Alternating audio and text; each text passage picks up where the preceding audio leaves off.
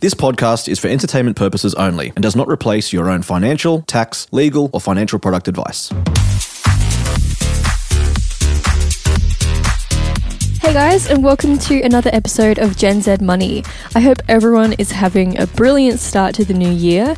And I thought today I would talk about some financial goals that you can aim to achieve in 2021. So, of course, everyone has New Year's resolutions, goals for the new year, but if you can stick to some really, really good money goals, you're going to end the year in a much better position than what you are now, which is always a good thing. So I've just brainstormed a few goals that I have in place for me personally, or I just think are a really good idea. So jumping right into it, the first one I've got here is to do a bit of a review of your budget. So getting a really good idea of what your expenses are at this point in time.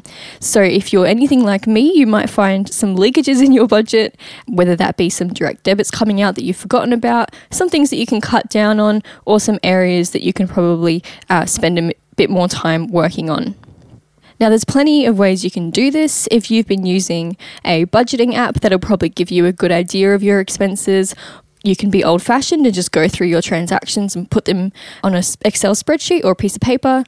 Or you could check out the Glen James spending plan. Now, I've used this personally, I really enjoy it. If you listen to my Millennial Money, you'll know who Glen is. So I'll leave a link in the show notes if you want to go and check that out so that you can kind of get a really good plan of your spending and where your money needs to go.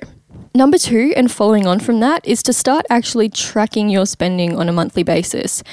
Just think about in a year's time, you'd be able to look back and say, This is exactly where I spent my money. This is where I overspent. This is where I could spend less money. And it's also just a really good habit to get into for accountability. If you have the tendency to overspend, it's going to be really painful to have to be logging everything that you spend and kind of getting that slap in the face with reality. So, really, really good habit to get into is tracking your spending. Number three, and this is something that I'm going to start doing this year as well, so feel free to join me on this one, is to start tracking your net worth. Now, I'm sure most people listening to this uh, podcast are pretty tuned in and know how net worth works. But if you don't, your net worth is basically just the value of all of your assets. So your cash, your super, your car, things like that, minus the value of all your liabilities. So any debts that you have. So for me, this is going to be a really, really great motivation tool to constantly be increasing my net worth. And how cool will it be to get to the end of the year and have a graph that shows the fluctuation in this dollar amount? So definitely feel free to join me on that financial goal. Number four, another really great goal is if you haven't already, look into investing and maybe even start dipping your feet in the water. Now, I can't tell you where to invest or what to invest in or anything like that. That is a completely personal journey that you need to go on yourself. But if you do some research, and even if it's just investing $5, at least you can say you've dipped your toes in the water. And I really think that the hardest part of investing is just starting. It's so easy to overthink it or freak yourself out and not start. But if you can just start on a really small scale, that's an awesome financial goal that you would have knocked out of the park in 2021. Number five, and this one is a really, really important one that probably isn't done enough, that is to review your superannuation. So you want to get a good idea of how much superannuation you've got, where is it, what company is it with, have you got multiple superannuation accounts, check that your contributions have been going in from your employer, check that obviously the balance is growing, and have a look at the fees and see how that's affecting your balance as well. We check our bank accounts all the time.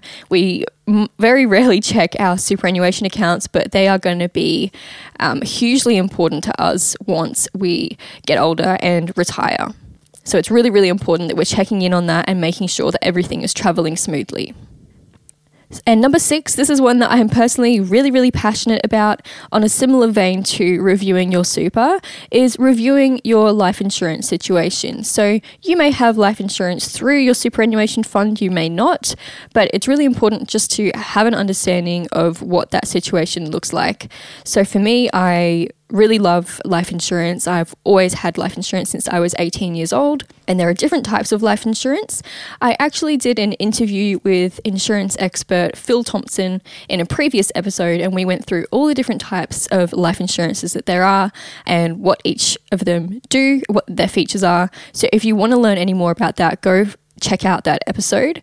But in my eyes, it is super, super important. And if you would like to have a chat about getting your life insurances in place, um, we'll leave the contact details for Phil in the show notes as well. But yeah, super, super important to um, at least consider taking out some insurances for your own protection if you are unable to work for a period of time, for example. And then lastly, of course, just like you should every year, have a savings goal in place. Whether you're saving for something like a house deposit, a holiday, or a new car, or you're building up your emergency fund, or just saving for nothing, like what I always seem to be doing, just putting away money because you should put away money. Make sure you've got some goals in place of how much you want to be saving regularly and how much you'd ideally like to have by the end of the year. Now, if you've never tried UpBank before, they are a really great online bank with some really, really cool savings features. Um, so if you want to give it a try and support the podcast, there's a link in the show notes. And if you sign up to UpBank using that link, you'll get $5 in your new account simply by being a Gen Z Money listener. So that's a really great way to start off the year with a little bit of extra money and get those savings goals working. Now, those are just a few financial goals that you can work on in 2021. I'm sure there are plenty more, and I hope that everyone listening has some of their own financial goals too. It's really important to always be striving for better when it comes to your money. So, thank you all so much for listening, and I'll see you in next week's episode.